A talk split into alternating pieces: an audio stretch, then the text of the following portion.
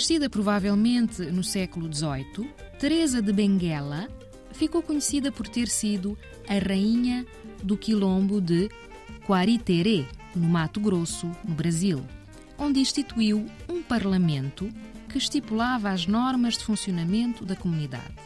Tendo o seu quilombo sido dominado pelas tropas coloniais, Teresa de Benguela foi morta e decapitada no dia 25 de julho de 1770, instituído mais tarde no Brasil como o Dia da Mulher Negra.